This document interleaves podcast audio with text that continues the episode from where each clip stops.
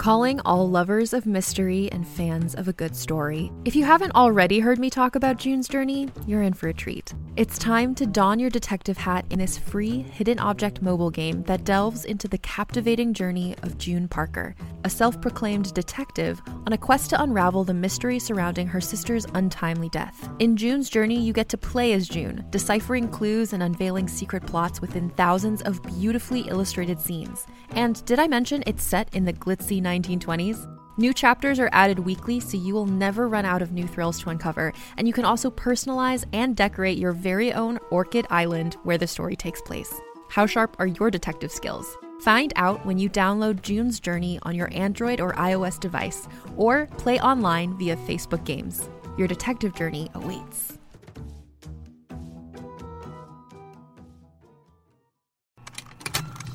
Contained herein are the heresies of Radolf Burntwine, erstwhile monk turned traveling medical investigator.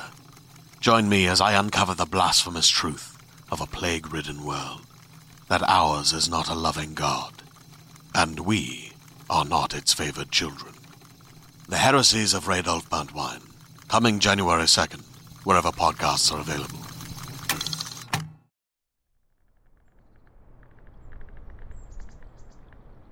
Before we get started, this episode contains discussions of death, loss, and the afterlife, existential dread, and some disturbing imagery. Content warnings and a full transcript are available in the show notes.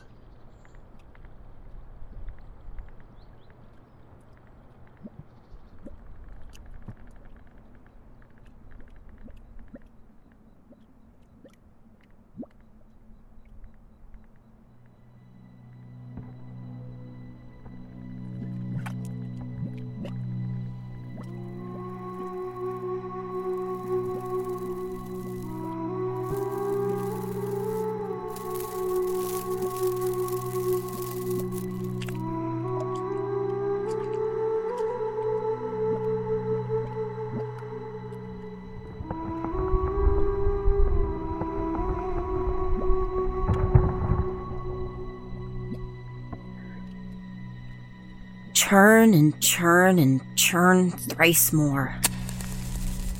Time and tide and torrent pour. Raise and rise and life restore. Till all the doors stand open.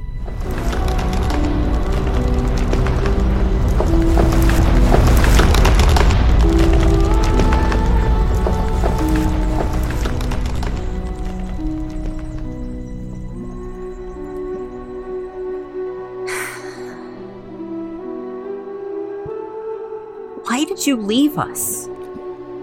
This world. Did you think it could carry on without you? That I could? We needed you, Rowan. We still need you. I need you. And now you're gone. Am I doing the right thing? Can I really? Should I be doing this? I know I'm lying to them, but. No. No, I know what you'd say. I know what you'd tell me. And you'd be right. But you left us behind a long time ago. And you can't hear me, even if I wanted you to. You made your own choices and now it's time to make mine.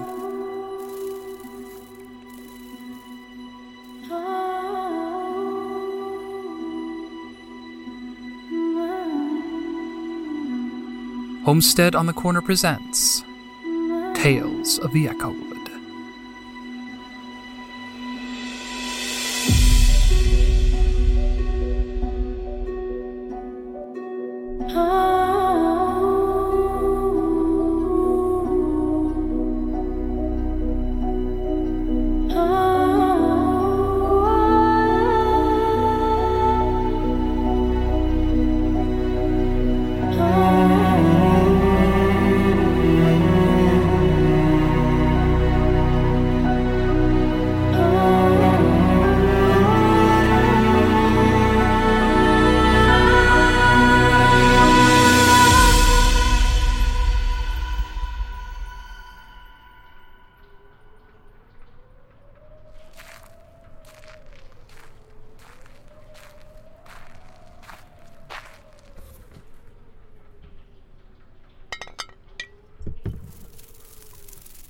Any luck over there?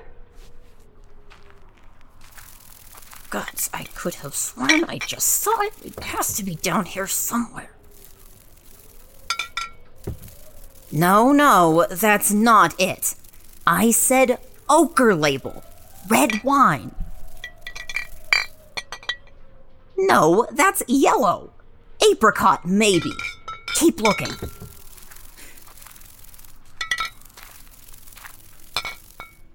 Is everything all right? You seem a bit, I don't know, quieter than usual. Right, right, of course. Look, I am trying to figure out how to get your voice back, I promise. But the arch is a much older piece of magic than I normally deal with, so it's going to take a while before I can even get my head around the spell. It's not like I'm. Huh? Traveler? Traveler? Wait! Don't open that!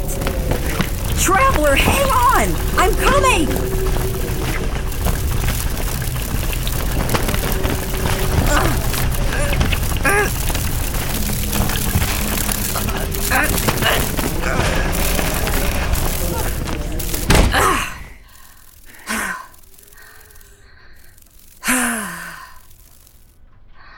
Still with us? No broken bones? Ah, yes. I probably should have told you about that before we came down here. It's just. Sometimes I forget how new you are to all this. My mistake. Yes, yes, I know that isn't an explanation, but the Countess is arriving in less than an hour, and if I don't find that bottle, it might just be my head.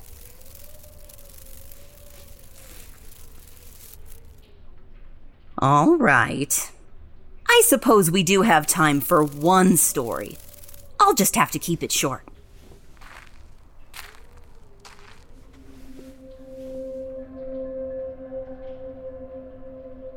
Well, I guess we'll start simple. What you saw through that door. To your eyes, I'm sure it looked like hell. Hades, the abyss, the end. And I suppose that's not too far off. All those myths and legends speak of an underworld, a place below the green and growing surface where the dead reside. In most worlds, it's just a story. A way of explaining where the bright spark that made a person move and speak and live goes after they die. I don't know if those places exist somewhere else beyond those realms. It's really not my place to say. But here in the Echowood, there is an underworld, in the most literal sense. A world that feeds the world where the dead reside. Not all of them, but a good many more than you might expect. It is not a place of judgment or fire or punishment, nor an Elysian paradise for the righteous, nor a drinking hall for the victorious dead. It's a place for those who were none of those things. A place for those who found themselves at the end of their lives without ever having chosen a path for themselves. A place for those who left their lives unlived. A long time ago, somewhere in the Echowood, someone died. It matters little who they were before. Their life had been lived in quiet obsequience, bending to the whims and wishes of everyone they met, biting their tongue and holding themselves back from anything that might resemble a choice until there was nothing that separated them from their neighbors beside a name. Oh, I'm sure they had a soul and a rich inner life. It was simply buried so deep that it never seemed to break the surface. They worked hard often harder than they wanted to and longer than they should have. They paid their dues, more costly than they should have been, but who were they to argue? They kept silent, unknown even to those who claimed to love them the most. For if they spoke their mind, stood up for themselves, insisted on living out their truth, then they might hurt their loved ones' feelings. So instead, they died, quiet and more alone than they could bear. And when they closed their eyes for the last time in the world above, they opened again in the deadlands below. No, that's not quite right. Their eyes didn't open exactly. They didn't have eyes anymore, or a face for them to sit in, or any kind of body at all. Just the memory of one. But they could still see, in a way. They could still feel, though all sensation was far away and distant, hidden behind a numbness that pervaded their being. They could hear, but there was no sound in this world of silent, still unbeing they found themselves in. No voices raised in elation or despair, no music, no screams, just the howl of the wind through caverns large as cities stretching miles below the surface.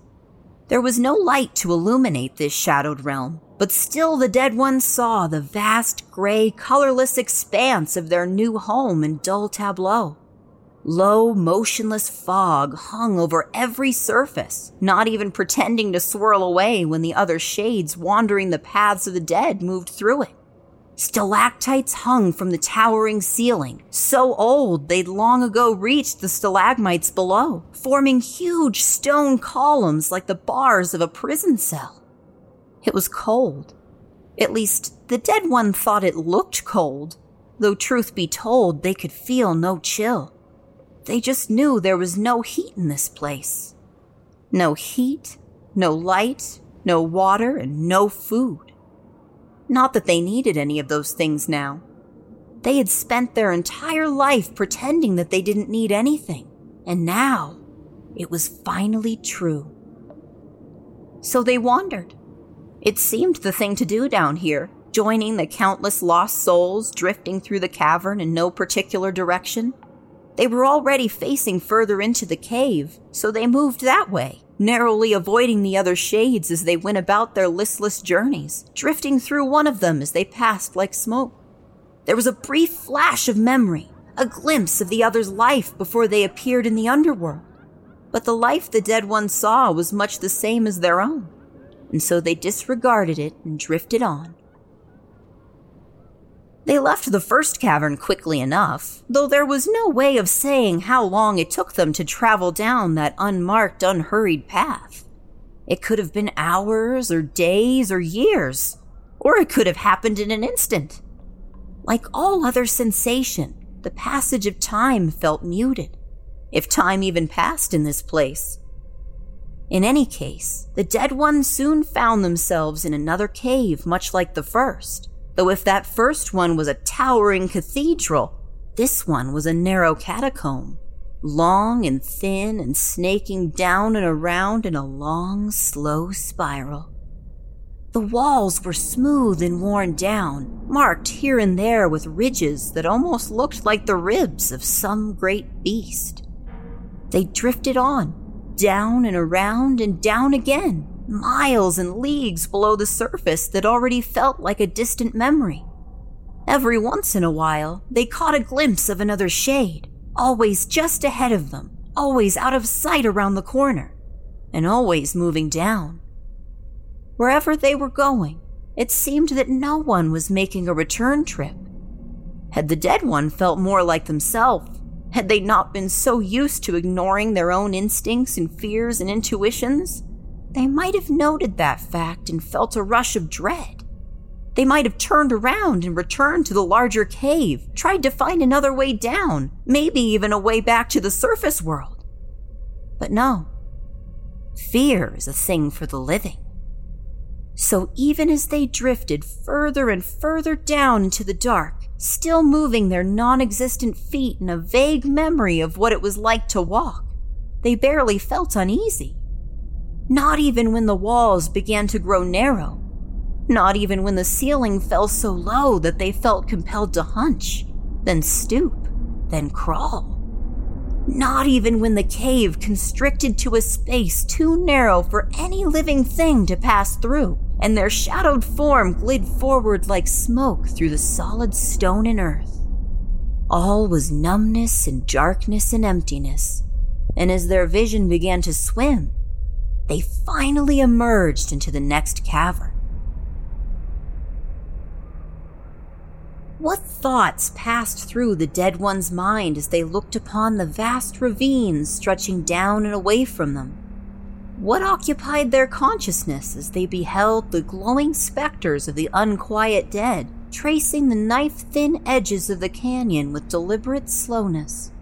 What memories stirred as they glanced down and beheld the ancient rivers of lava which formed the chasm, now frozen into solid stone? yet still flowing down, down, down in misty streams of cold, dull fire. Regret, regret, regret. Words unspoken, chances never taken, dreams abandoned on the road, left starving and wasted behind. They had carried these regrets for all their days regrets that might have spurred them on, sparked their soul, made them sit up and take notice of the time that was always slipping away. But they did nothing of the sort. All they brought was pain, a pain that paralyzed them with the fear that any choice might be the wrong one. Better to make no choices, fork no lightning. Safer, quieter, more certain. They thought of their parents as they drifted forward. Both of them were long dead. Their quiet lives above ended long ago.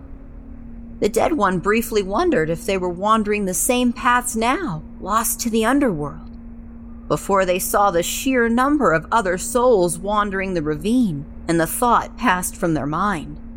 Even if their parents were here, there was no way to find them in a place this vast and populous and even if there were, the dead one doubted they had the strength of will to search them out.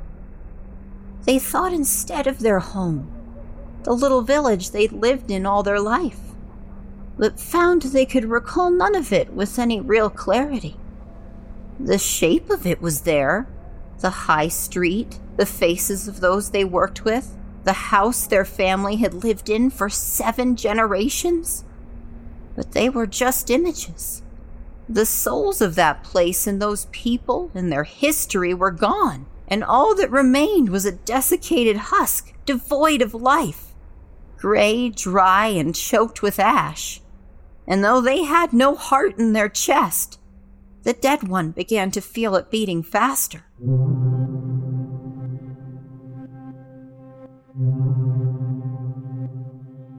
The pathway carried them down along the razor's edge of the chasm and into the depths, past the channels of lava shining black and cold, into the frozen darkness of the underworld, into another chamber far below, opening up like a toothy maw. A single line of bare earth cut through the center of it, weaving this way and that to avoid the skeletal remains of great prehistoric beasts buried here by endless time elephantine creatures with forked and sharpened tusks, winged titans stripped of flesh and staring out from empty eye sockets, even what looked to be the skeleton of an enormous shark, each of its teeth twice as tall as the dead one. All of these sights might not have bothered them if they hadn't looked up and seen the outline of an enormous spine and rib cage embedded in the wall of the cavern hundreds of feet above their head, forming the stomach of some incomprehensibly huge animal. It was at that point that the dead one began trying to move faster. It was not easy, and they still could not change the direction they traveled, nor did they really want to. But even so, they began to accelerate drifting faster through the nightmarish underworld, passing by the other shades as they continued to shamble forwards into the fathomless depths. Fear now did in death what it could never do in life. It drove them forward. Towards what? They did not know. But the world around them was growing clearer as the fear sharpened their senses and quickened their mind. They did not know where they wanted to go, but they knew that it was not here. And so they ran, or at least, it felt like running, their heart hammering in their chest, even if their legs weren't truly moving. The dark gray walls and the glow of disembodied souls began to fly past, streaking into lines of colorless light as they descended further and further into the labyrinth below. They caught glimpses of other chambers, other paths, strange citadels of ancient rulers rotting to dust, the shattered hull of a tall ship protruding from a solid stony wall, a creature of knotted limbs and contorted features twisting in on itself at the end of a long square corridor. But they ignored all of these sights, moving down the path with all the speed their mind could conceive. They pumped their non existent arms, swung their unformed legs in a memory of a sprint, felt the idea of a heart and lungs burning within them. But they moved faster now than any living thing could, seeing the world contort around them, their vision shifting blue as they lost all sense of where and what and who they were before finally. They came to a sudden stop in a small room with no exits. They staggered for a moment, trying to catch their breath then realized they had no breath to catch and stood up, feeling a little foolish. They didn't know where they were, but it didn't seem like a place they should be afraid of. There were no other shades within, no sign of any bones or creatures that might have frightened them before. It was a round, low ceilinged cave just tall enough for them to stand up in, broken here and there with thick stalactites that hid the far side of the room from view. The flat gray ghost light was all but gone this far down, and even with their dulled senses, the dead one could feel the enormous heat and pressure of creation itself weighing down on this chamber. Had they been alive, they would have been smothered and crushed by the air. But as it was, they just felt vaguely suffocated in the dark, stuffy room. Even so, the dead one thought they might stay there a while Everything was still, dark, and quiet, isolated from the billions of souls wandering the underworld. Perhaps this was the one place in all the worlds where they could be truly alone, truly safe. No judgments, no connections, no one to make them feel small and insecure. Just them. Then they heard it. A faint thumping noise from somewhere deeper within the cave. They could hear it clearly through the thick air in their dulled senses, cutting through their mind like a blade. Then there was another thump, and another nearly five seconds later, and another, and another. The dead one felt their heart begin to hammer again, but forced down the fear. There was no one else in here. They were in the deepest place in all the universe buried under leagues of earth and rock and petrified bone. There was only one way in or out of this chamber, and they'd seen no one enter since they arrived. But that dull, persistent thumping continued from somewhere just out of sight behind the stony pillars. And after a few moments trying to convince themselves it was nothing, they drifted further forwards into the chamber. The cavern was small, so it didn't take long to find the source of the noise. But it took a while longer for the dead one to make sense of what they were seeing. About 10 feet ahead of them, in the exact center of the chamber, was another stone pillar, much like all the others, in all but one regard. The stalagmite and stalactite that formed it were not fully joined, leaving a gap a few inches wide. Lodged between them held in place by the immense weight of the earth above, was a small object carved of stone, mostly round and smooth, slightly longer than it was wide, and coming almost to a point at the bottom. It looked like a large piece of fruit or an acorn carved of some smooth volcanic stone, before it suddenly convulsed with the same low, heavy thump the dead one heard before and black, oily blood began to flow from the frozen arteries onto the stalagmite below. The dead one ran. They were moving before they even realized it, fleeing back up the narrow tunnels and wide caverns they'd crossed before, blind with a mortal fear they could not name. Their heart, the heart that was no longer in their chest but beating sure as that heart of stone, felt like it might explode as their hazy vision of the underworld distorted with the impossible speed of their flight towards the far off surface of the world, past the buried ruins of uncounted ages and histories long forgotten by anyone living, through kingdoms of dead souls lost in their schemes of revenge, across seas of fire and ice and stone waiting for the end of all days and the remaking of worlds, further up and up and up until they at last found themselves in that first wide open chamber where their life below had started, and the path ran out. They stared in disbelief. The road they had followed all the way to the core of reality ran short a few feet from where their dead eyes had opened a few short hours ago. Or was it years? They couldn't say. It felt endless, and so had the road. But here it was the end of the path. The earth surrounding it was soft and shifting gray, loose ash as thick as snow covering everything in sight. There were no footprints to follow, no signs to point which way to go, not even another shade wandering off their assigned path to guide their steps. In every direction, for as far as they could see, the underworld looked the same, and they had no idea what to do. They tried to think logically, but quickly gave up on it. Logic had no place in this world, and they knew that following it would only lead them astray.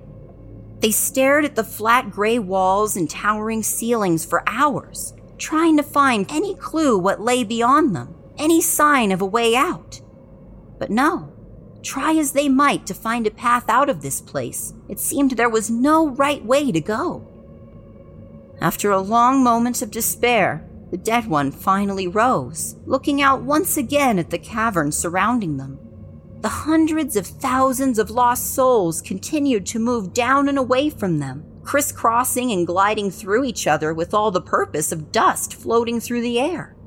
They were on a path, sure, but few seemed to be aware that they were even moving. With a sudden start, the dead one realized that it didn't matter if they made the right choice. It didn't even matter if there was a right choice. All that mattered was that they made a choice. Any choice. It might not lead them where they wanted to go, but at least it would lead them away from here. And that was all they needed it to do right now. And so they turned, looking across the cave to see a distant stalagmite rising out of the mist and fog. Their feet moved beneath them, somewhat clumsy and sluggish as their ghostly form kept trying to move back towards the path.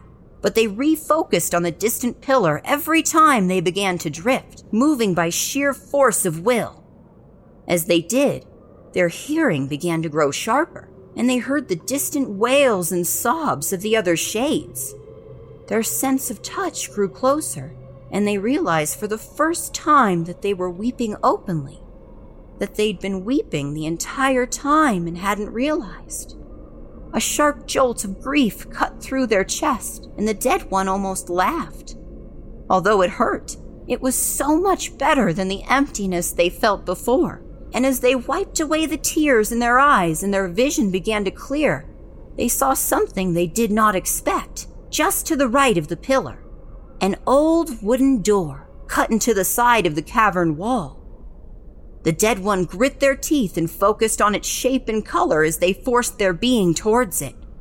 They had no idea what was behind the door, but they didn't care. That was where they were going.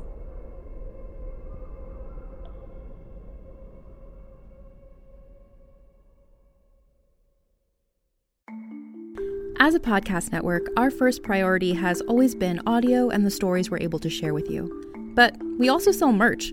And organizing that was made both possible and easy with Shopify. Shopify is the global commerce platform that helps you sell and grow at every stage of your business, from the launch your online shop stage all the way to the did we just hit a million orders stage. Whether you're selling scented soap or offering outdoor outfits, Shopify helps you sell everywhere. They have an all in one e commerce platform and in person POS system, so wherever and whatever you're selling, Shopify's got you covered. With the internet's best converting checkout, 36% better on average compared to other leading commerce platforms, Shopify helps you turn browsers into buyers. Shopify has allowed us to share something tangible with the podcast community we've built here, selling our beanies, sweatshirts, and mugs to fans of our shows without taking up too much time from all the other work we do to bring you even more great content.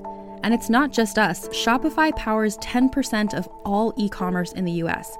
Shopify is also the global force behind Allbirds, Rothy's, and Brooklinen, and millions of other entrepreneurs of every size across 175 countries. Because businesses that grow, grow with Shopify. Sign up for a $1 per month trial period at shopify.com slash realm, all lowercase. Go to shopify.com slash R-E-A-L-M now to grow your business, no matter what stage you're in. Shopify.com slash realm.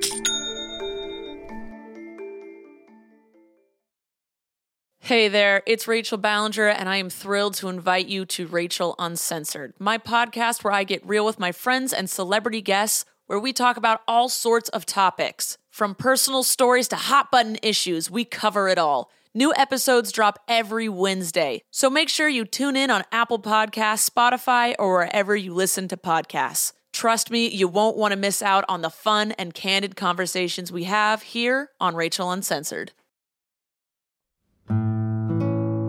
The innkeeper Tobias Olam was a simple man, the son of an innkeeper, son of an innkeeper unto the tenth generation. His establishment predated the nearby villages by nearly half a century, and he took a special pride in the fact that no one had ever been turned away from his door in all that time. If some wandering soul came down the road without luck or money to spare, he couldn't just leave them out in the cold and wet to die on someone else's doorstep. Of course he couldn't. There was always work to be done in an inn, and he was more than happy to trade a few nights' stay for some sets of clean dishes or some freshly stacked firewood. And if you couldn't do any of that, well, you could always tell him a story. It was easy to run short of fresh tales in this part of the world, and as an innkeeper, he could hardly afford to let that happen. He had a reputation to uphold, after all. Winter had just ended. A harsh, cold winter that had buried the surrounding country in snowdrifts 10 feet deep for four months and closed the road to all passers-by. Tobias had been fine, of course. It was hardly the worst winter he or his forebears had survived, and he'd had more than enough food and firewood to outlast it. His stores were beginning to run dry, though, and he was down in the root cellar taking stock of what remained when there came the sound of movement from behind a stack of old crates. They were spares made by his great great grandfather and hadn't been used, or indeed moved, since he ran the inn. Tobias had always assumed they simply covered another blank wall, resting against the bare earth and stone at the edge of the basement. But there was no denying that something was moving behind it, something that rattled and shook with a creaking wooden sound. Tobias considered just leaving it alone and forgetting about it for the briefest of moments, then decided against it. The roads were still impassable, and he had little to do besides investigate. Besides, this was his inn, and he prided himself on knowing all its secrets. If there was something he'd missed after all these years, he had to know. Carefully pulling down and restacking the boxes in the center of the room, Tobias soon realized what they'd been hiding a plain, wide door of dark stained wood with a simple deadbolt holding it in place. He wasn't sure where it could lead. As far as Tobias knew, there was nothing on the other side of that wall besides more earth. But then the door rattled on its hinges again. Much as he didn't want to accept the idea, it was clear that there was someone on the other side who wanted to be let out.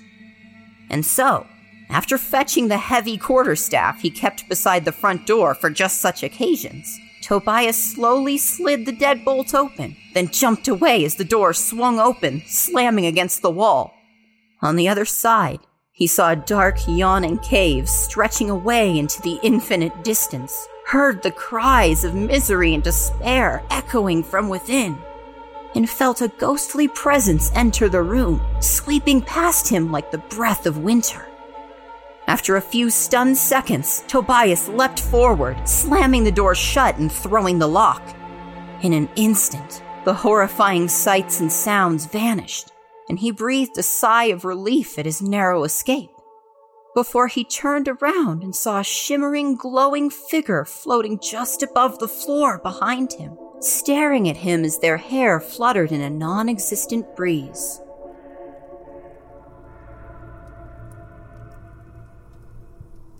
Tobias was up the stairs and out of the basement faster than he'd ever moved, shoving a heavy table in front of the door before he realized what he was doing. He knew plenty of stories of ghosts and shades and shamblers. Some of them even came from what he considered to be reputable sources. But he'd never believed they were real. Of course he didn't. Dead was dead and they didn't come back.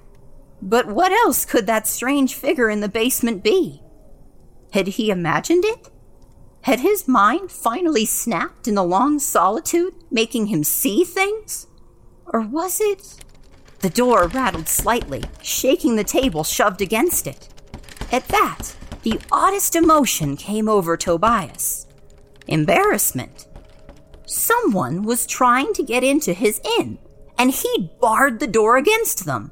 That didn't just go against his own code of morals, it was an affront to his very profession. Could he really leave whatever, whoever that was in his frigid basement and still call himself an innkeeper? He certainly didn't think so.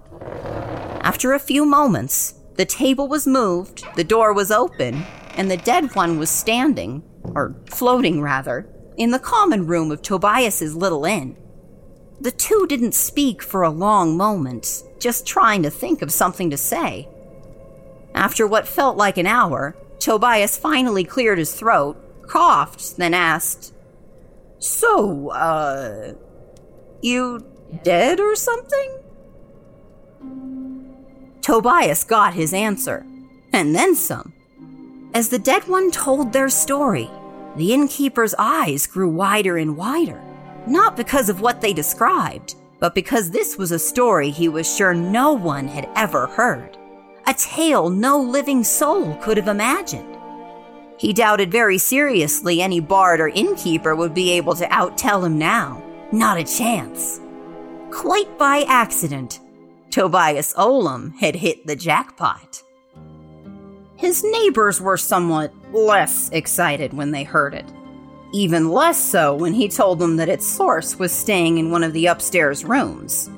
The inn sat deep in the Echowood, in the high northern foothills where few travelers wandered. The nearby townsfolk and shepherds were an insular, superstitious lot, and though the idea of a dead person returning to the world went well beyond any warning uttered by their elders before bedtime, they all knew it meant nothing good.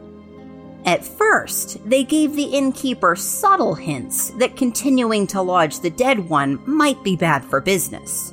Then the hints became less subtle, and a few regulars stopped spending their evenings in his common room.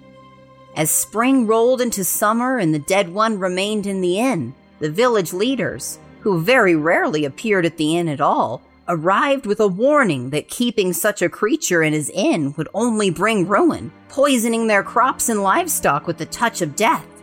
Vernus Barnwater, an aged scholar and community leader in the village of Hune, was the most vocal of the bunch. He was a notorious busybody, gossip, and fiend, and he'd never liked Tobias, his inn, or those who stayed there, but especially disliked the dead one. You'll rue this, Olam, he shouted at the poor innkeeper. Keeping that thing here will bring nothing but disaster. Think of the children. Think of how many will starve because of you. Tobias, of course, refused to listen. The dead one was a guest in his inn, and by law of hospitality could not be turned out into the cold against their will. The same, however, could not be said about the village leaders, and so the white haired old men left, with Vernus sputtering curses on his way out the door. Months passed, the vague warnings continued from every passerby who knew of the dead one's presence, and more and more the common room was empty come nightfall. Even as Toby began to notice the ale brewing in his back room was coming out stronger than before. In the villages and fields nearby, crops were sown, cattle were raised, and sheep were pastured in the high meadows of the northern mountains. But all felt a sense of impending change in the air. They knew it was because of the dead one, and in a few darkened cellars and quiet corners of the village, plans of violence and fire were whispered against the innkeeper who kept them. Tobias was well liked by most everyone, but if the predictions of ruin came true and the harvest was sickly, then no amount of goodwill could save the old storyteller. Tobias, of course, knew nothing of this, nor did he mind the abnormal quiet around his inn. There were still enough patrons who stuck around to keep the evenings lively, and they too were beginning to notice the stronger, sweeter drink in their cups. The inn had been in Toby's family for time out of mind. It would take more than one bad season to force him out of business. And besides, if nothing else, he had the dead one's company.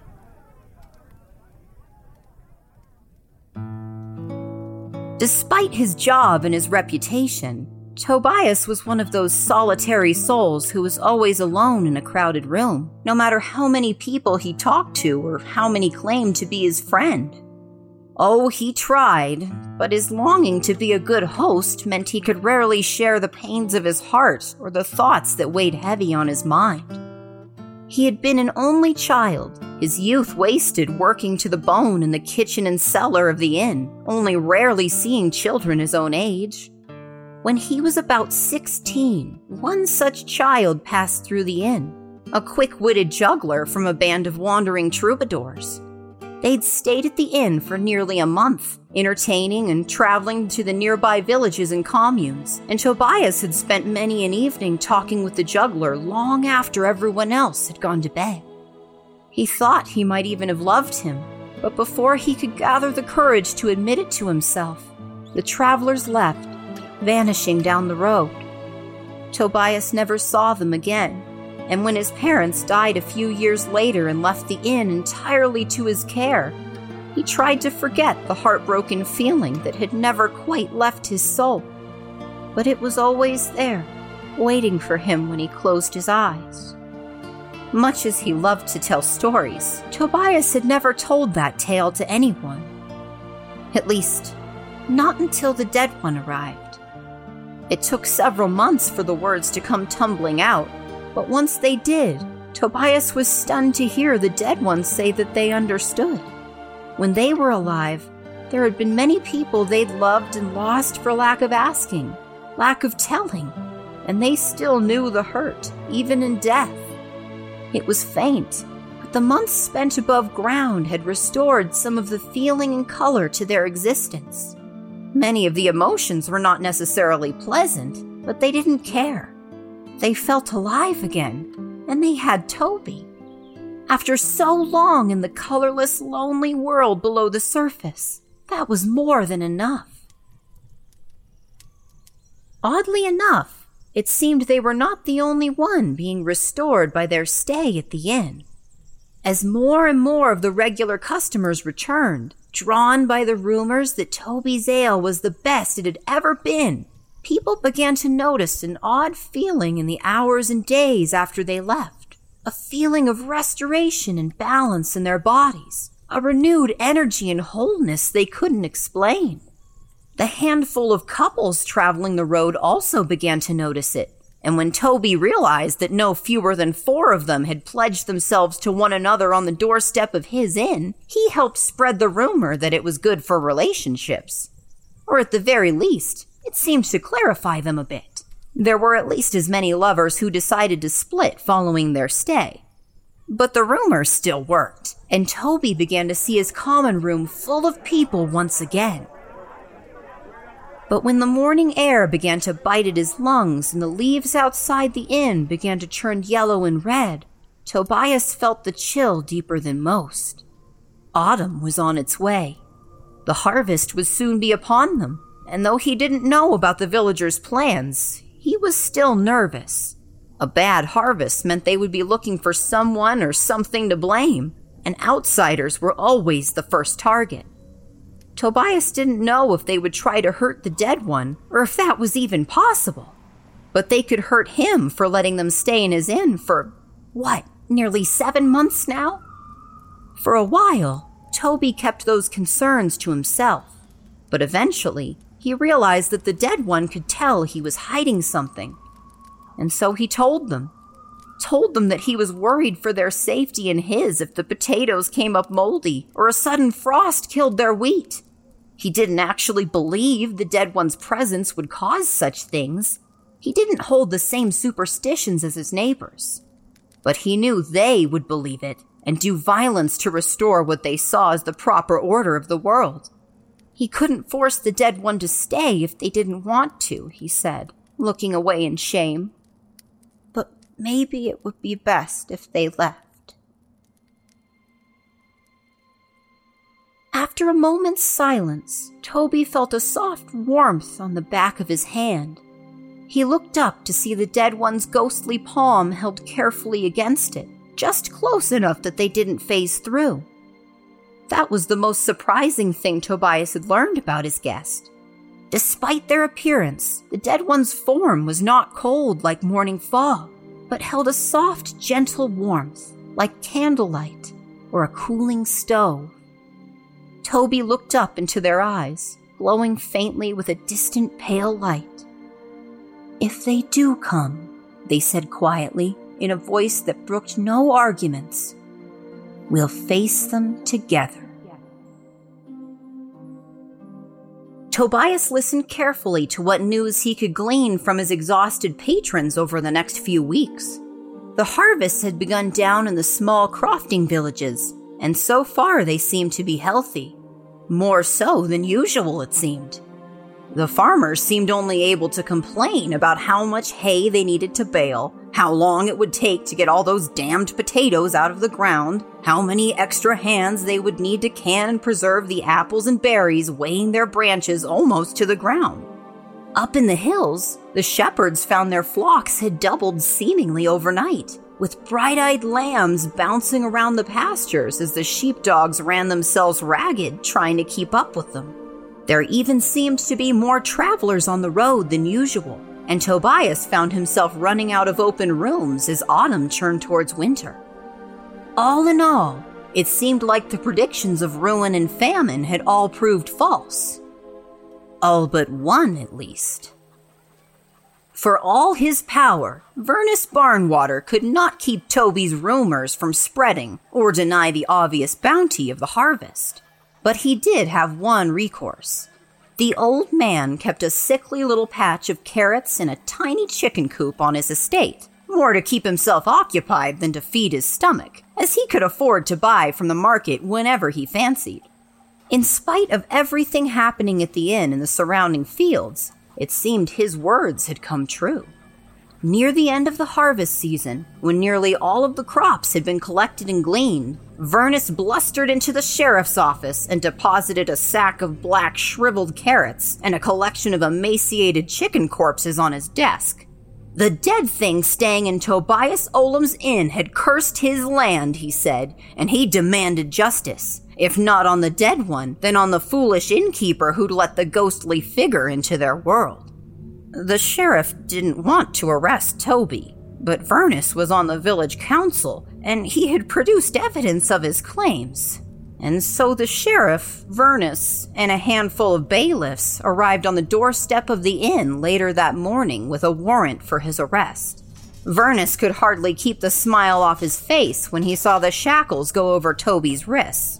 The sheriff informed him that he would be held in the village jail until a judge arrived to officiate his trial, Probably not until the winter ended and the snow melted again. They were just about to march Tobias out when suddenly a ragged looking gardener burst through the door, eyes wild with fear and begging the sheriff to save him. Save him, please! He didn't know what he was doing. Everyone went quiet at that and stayed that way until the sheriff finally managed to ask what he was talking about. Vernus tried to butt in and say that it was nothing, but the sheriff ordered him to stay quiet before asking the terrified man again what he'd done. The gardener, glancing nervously at Vernus every once in a while, said that he worked on his estate, taking care of his crops and animals. A few weeks ago, his master had asked him to start sowing a new fertilizer in with the carrots and adding a special medicine to the chicken's water. He'd done it without question. After all, his master was a man of learning, and more than that, didn't like to be questioned. So he'd followed his instructions, only to wake up that morning and find that the garden had been dug up and the chicken coop was empty. He tried to get answers, but there was no one in the house.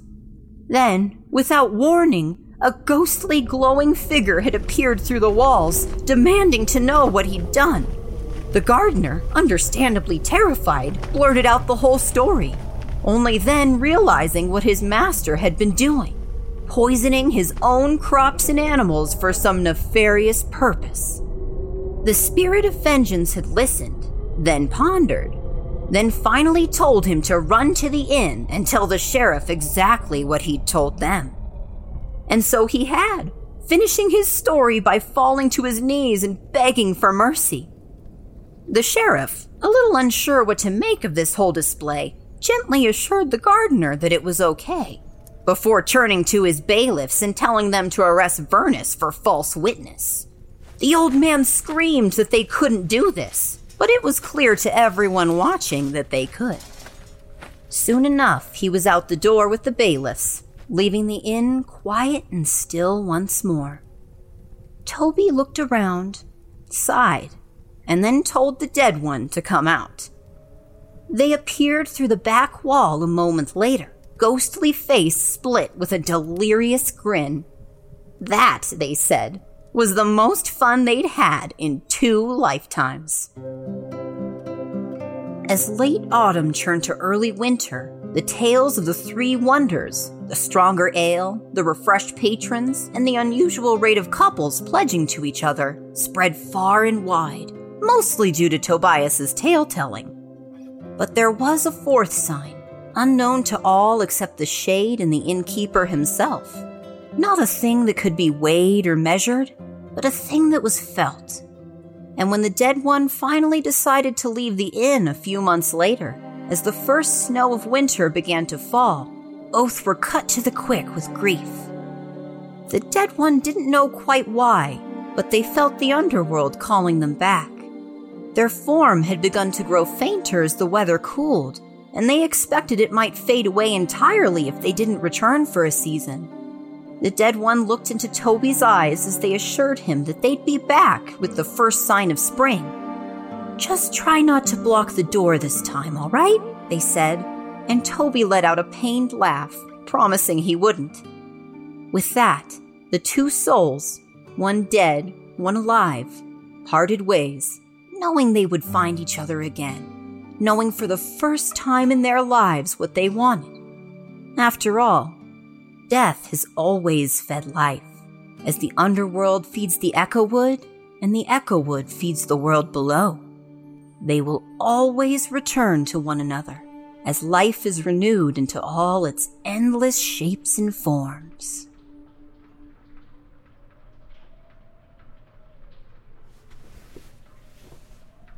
Has that been there the entire time?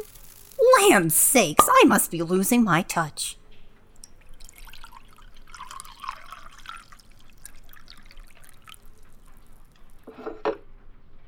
To life and light and the time we have. May it not run dry before we drink our fill.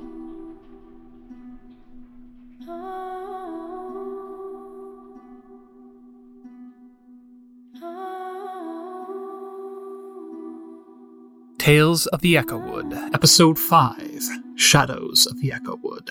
Starring Sam Taylor as Grail, with original music by Jesse Haugen. Written and produced by Trevor Van Winkle and made possible by our supporters on Kickstarter and patreon.com slash homestead corner. Our executive producer was Axel Alcock. To learn more about the series and listen to our other podcasts, visit homesteadonthecorner.com. If you've enjoyed this episode, feel free to connect with us on Twitter and Instagram at EchowoodPod and leave a review on Apple Podcasts or the podcatcher of your choice. I'm Trevor Van Winkle, this is Homestead on the Corner, and you're listening to Tales of the Echowood.